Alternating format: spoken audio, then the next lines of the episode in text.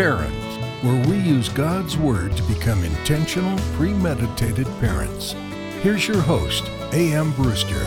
This two part episode is going to be very different from our previous format. Recently, I had the opportunity to preach at Faith Baptist Church in Pembine, Wisconsin. The message was called The Believer's Response to the Three Annunciations of Christ. I believe the topic of that message has significant impact on how our families should respond to the baby in the manger. Last time we talked about Christmas traditions and we discussed how we shouldn't allow certain unimportant habits to overshadow the significant traditions. And we also talked about how, if we're not careful, we can allow the glorious truth of the incarnation to overshadow the greater glory of the death and resurrection of Christ. So, the topic of this two part series is how can you prepare the way for Jesus in your home this Christmas? And this message teaches us how to present the full story of Christmas in a way that benefits not only our homes, but our churches and communities as well. The message will be highly edited for time, fluency, and just to remove elements that are not directly relevant to you and your family. But there's one other reason I'm formatting the episode the way I am. I could have taken the same notes from the message and reworked them for our purposes here, but I've made a definitive choice to rest the week these episodes were to air. I had been just falling behind on the production side of the podcast. No doubt some of you may have noticed from the way that the shows are being posted quite a bit later than usual. And after doing that episode on burnout, you know, I just decided it would be valuable for me to simplify my schedule, streamline the production, and afford myself and my family a little extra time to rest. But despite all of that, I believe this content will be just as applicable and beneficial to you as it was the original congregation who heard it. You'll also have the opportunity to get to know me a little bit better. I tend to be quite a bit more passionate and animated when I'm behind the pulpit in a room full of people than I am behind a mic. In fact, just uh, full disclosure here, I may or may not have stood upon a chair or two during the sermon. anyway, I hope you enjoy that as well. And without any further ado, you can prepare the way for Christ this Christmas by responding correctly to his three annunciations. Today, though, um, I have a very high churchy, highfalutin title uh, to the message the believer's response to the three annunciations of Christ. However, highfalutin as it may sound, it's actually extremely practical and it's going to hit us where we are today. Every person in this room has uh, uh, responsibilities based off of what the scriptures that we're going to see today. Uh, let's start, though, with the basic definition of annunciation. Uh, annunciation is an older term uh, for an announcement. Okay, we could say the three announcements of Christ and it would say the exact same thing. However, in, uh, in churchy language, annunciation is normally the word that they go with. So we're going to look at the three annunciations, and uh, we're going to look at our response to those annunciations. Because if it doesn't require us to do anything, then what's the point of announcing it? So, the very first annunciation, we're going to look at what the Annunciation was, who was involved in announcing. And uh, in each of these annunciations, we're going to find that God played a part, we see that the prophets played a part. We're going to see that angels played a part. And we're going to see that mankind played a part in each of these. For the first annunciation, we see God playing a part. In Genesis 3:15, we read the very first clear, concise giving of the gospel. Adam and Eve had just sinned and uh, they were receiving the consequences of their sin. And one of the things that God Himself said, God the Father said to Adam and Eve, I will put enmity between you and the woman, talking actually to uh, the serpent at this time, and between your offspring and her offspring. He shall bruise your head, and you shall bruise his heel. A uh, picture of the triumph that Christ was going to have on the cross of Calvary. Of course, that's not the last time that the, uh, the gospel is uh, shared in the, in the Old Testament. Specifically, uh, just a couple chapters later in chapter, Genesis chapter 5, verses 1 through 32, we see one of the very first genealogies in the scriptures, and it goes from Adam all the way down to Noah. What's interesting is that as you study out, and you have to kind of do a deep study, I'll tell you right now, your, techni- uh, your, your general concordance and your general Bible dictionary is not going to give you uh, the right, uh, the, the best understanding of these names. But as you go through the genealogy, you see 10 men's names listed there. And if you look at what their names mean, it is astounding. And it should just slap you with awe at the awesomeness of our God. I'm just going to go through them quickly because this is not the main point of the message, but I want to share it with you this right. Um, so we have Adam, Seth, Enosh, Kenan, Mahalalel, Jared, Enoch, Methuselah, Lamech, and Noah. Very familiar names. Here's what their names mean. I'm just going to read the meanings of their names without saying their names. Starting with Adam, man, ending with Noah, whose name means rest. Man appointed mortal sorrow. The blessed God shall come down, teaching his death shall bring the despairing rest. Worked into the very fiber of the first genealogy in Scripture, God set forth his glorious gospel that started with the coming of the Christ into this world during the time that we celebrate during Christmas. Man appointed mortal sorrow, the blessed God shall come down, teaching his death shall bring the despairing rest. And then obviously we have uh, more, God himself in Genesis 12, uh, verse 3, saying to Abraham, In you all the families of the earth shall be blessed. Then the Lord obviously reestablishes this gospel promise with Isaac and Jacob, multiple times uh, uh talking about his covenant. So God was involved in the first annunciation of Christ, but also the prophets were. Now, of course, God was involved through the prophets, inspiring them as they wrote the scriptures. But we have very famous passages like we looked at even last week. In Isaiah 7:14, therefore the Lord himself will give you a sign. Behold, the virgin shall conceive and bear a son, and shall call his name Emmanuel, written by the prophet Isaiah uh, uh, many, many years before the coming of Christ. In Micah 5 2, talking about, O Bethlehem, you are too little to be among the clans of Judah, but you shall come forth for me, one who is to be ruler in Israel, whose coming forth is from old, from ancient days. And even Jesus himself tells us that the Old Testament was a compendium of information concerning him. In Luke 24, verses 25 through 27, Jesus points to the Old Testament to show how it spoke of his coming. He said, O foolish ones and slow of heart to believe all that the prophets have spoken. Was it not necessary that the Christ should suffer these things and enter into his glory? Jesus is saying you should have known that from the Old Testament. And then, beginning with Moses and all the prophets, he, being Jesus, interpreted to them in all the scriptures the things concerning himself. So, God has filled the Old Testament with prophecies so that no one should have been able to miss the fact that the Messiah was coming.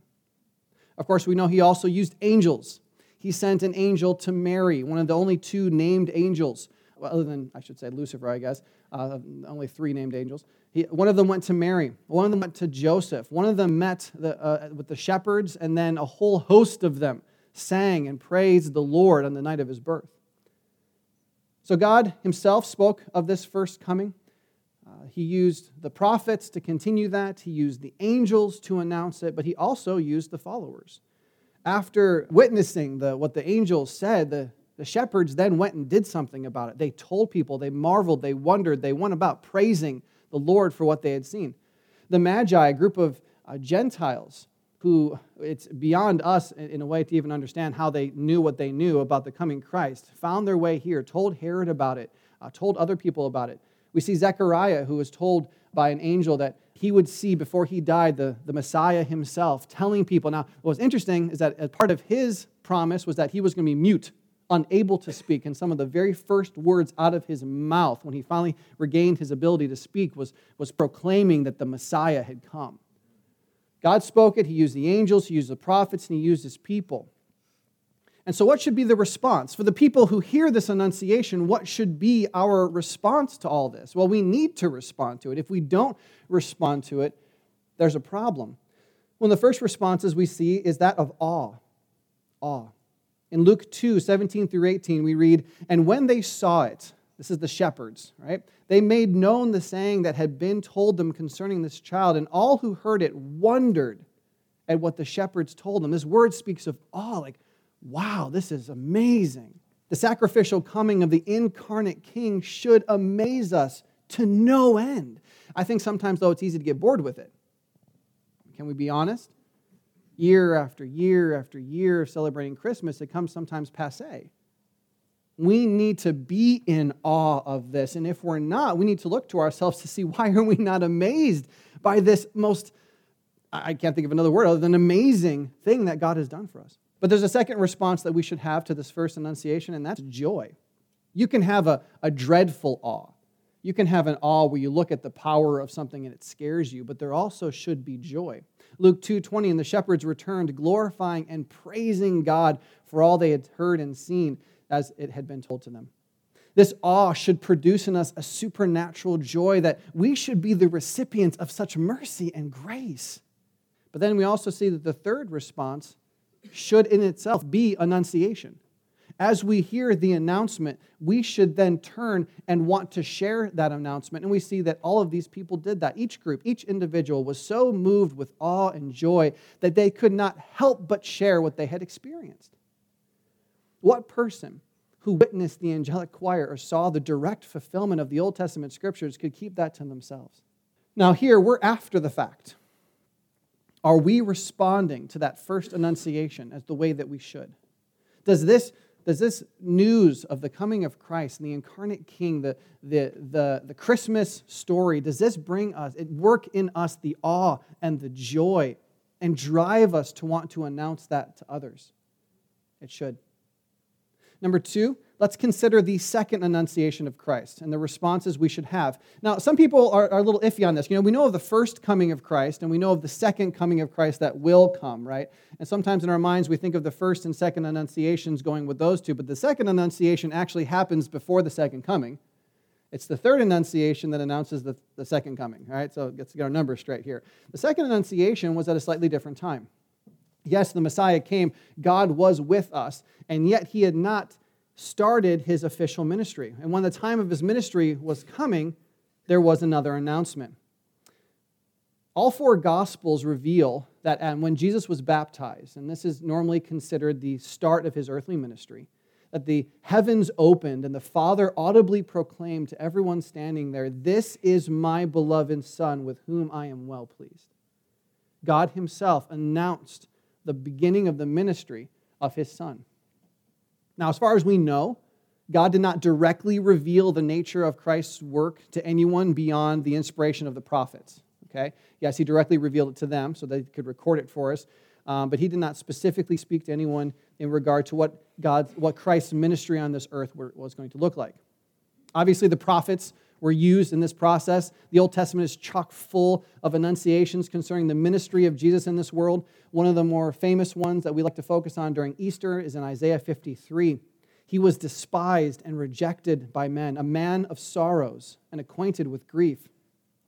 And as one from whom men hide their faces, he was despised, and we esteemed him not. Surely he has borne our griefs and carried our sorrows, yet we esteemed him stricken smitten by God and afflicted. But he was pierced for our transgressions, he was crushed for our iniquities. Upon him was the chastisement that brought us peace, and with his wounds we are healed. All we, like sheep, have gone astray, and we have turned everyone to his own way, and the Lord has laid on him, that's referring to Jesus, the iniquity of us all. It's a wonderful passage showing that God was telling us. He was announcing what Jesus came here to do. Now, the angels played a part in this, but a slightly different part. The angels, he did not use them in a unique way to announce the beginning of Christ's ministry per se, but they did announce its fulfillment, which is very cool. In Luke 24, 1 through 7, after the death, burial, and resurrection of Jesus Christ, we read, But on the first day of the week, at early dawn, they went to the tomb, taking the spices they had prepared and they found the stone rolled away from the tomb. But when they went in, they did not find the body of the Lord Jesus. While they were perplexed about this, behold, two men stood by them in dazzling apparel. And as they were frightened and bowed their faces to the ground, the men said to them, Why do you seek the living among the dead? He's not here, but is risen.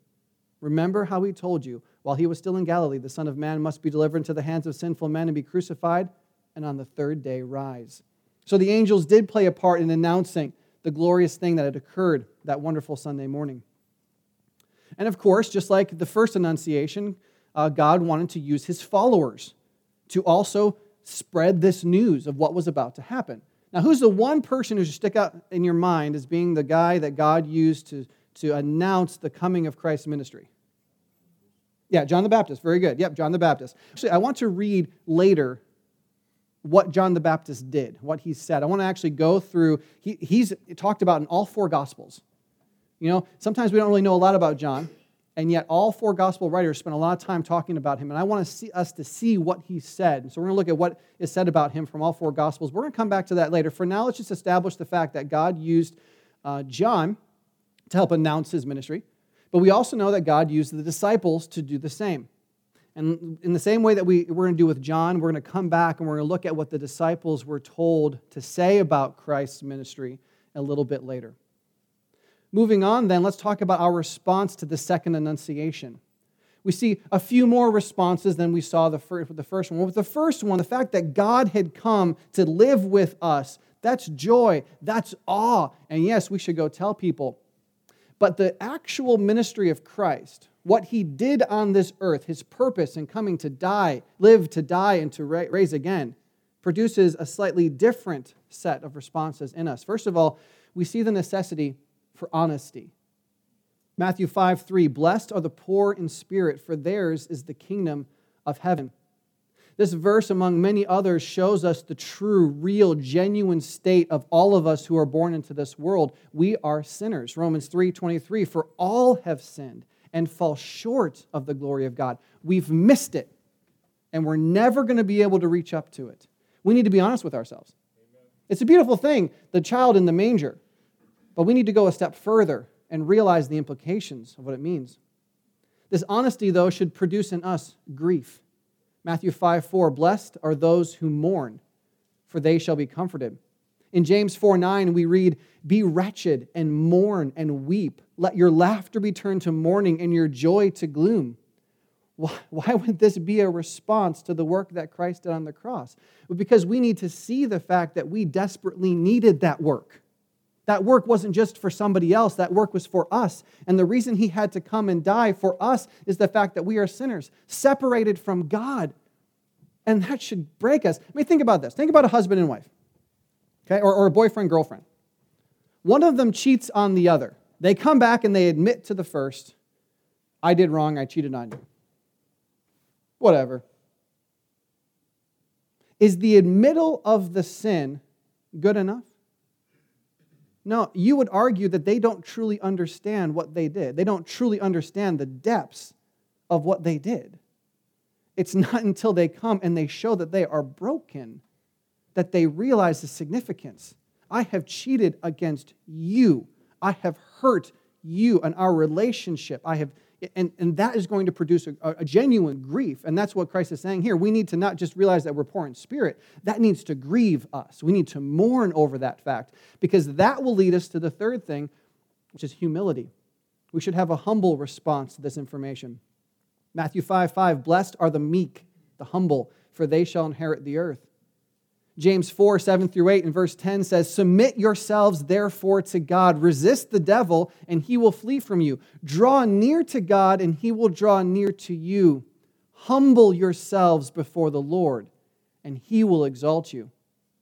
I've lived in many big cities. I lived in Detroit, I lived in Chicago, and you know, I've lots of people who have absolutely no problem asking you for money. Now, most people in this room would have a very uncomfortable time going to anybody else and asking them for money.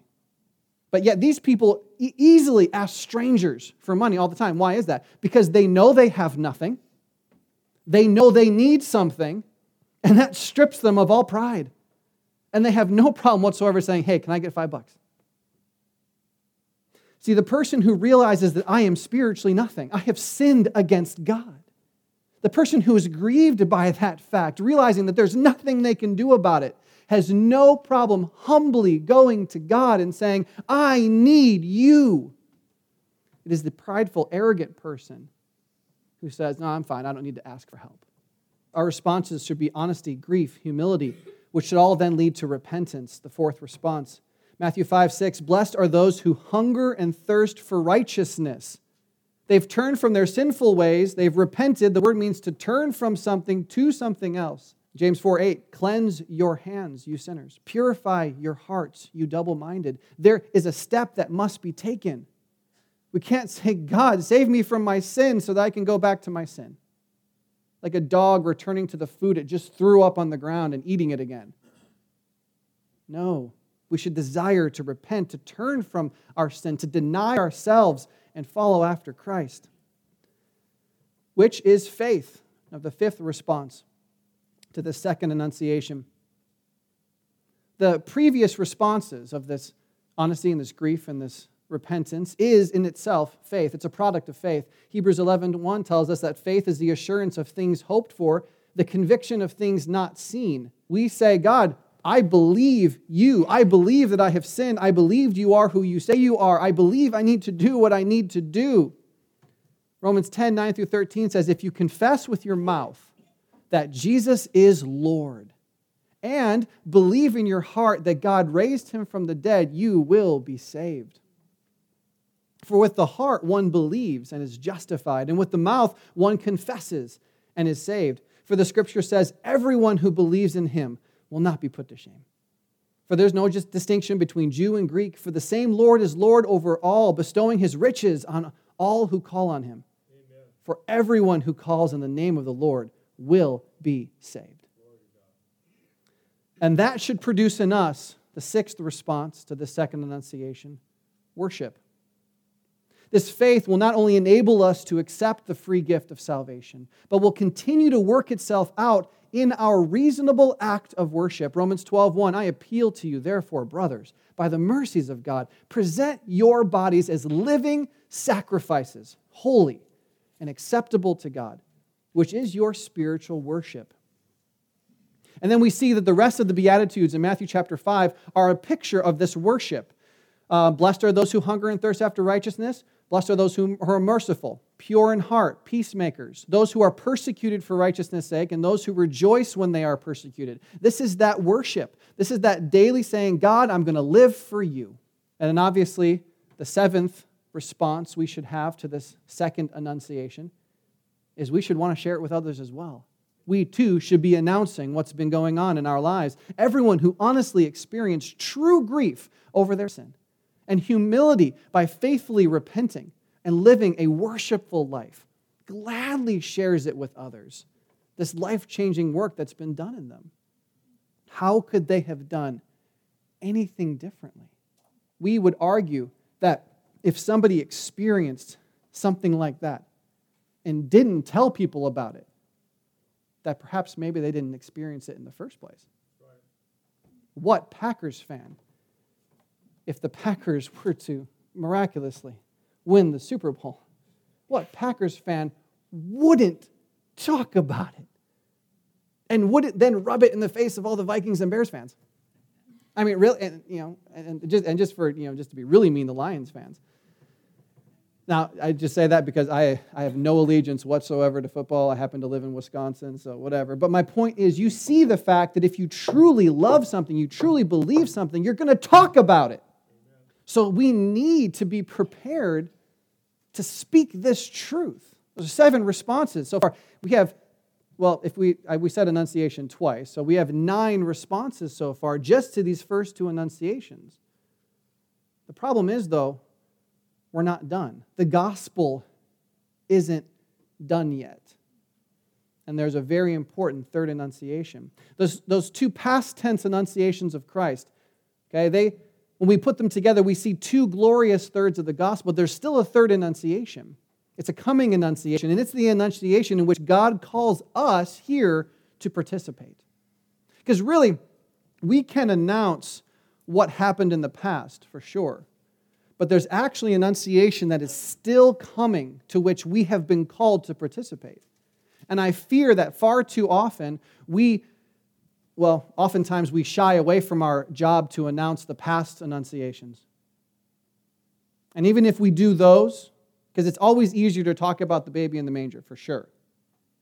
But even if we bring ourselves during Easter to talk about the second annunciation, it's still super, super, super hard to talk about the third. Thank you for joining us today. The foundation we've laid will help you and your family truly appreciate the richness of Christmas. But the responses our families are to have to Christ's third annunciation should revolutionize the holiday for us. So, to that end, I'll see you next time. Truth, Love, Parent is part of the Evermind Ministries family and is dedicated to helping you become an intentional, premeditated parent. Join us next time as we search God's Word for the truth your family needs today.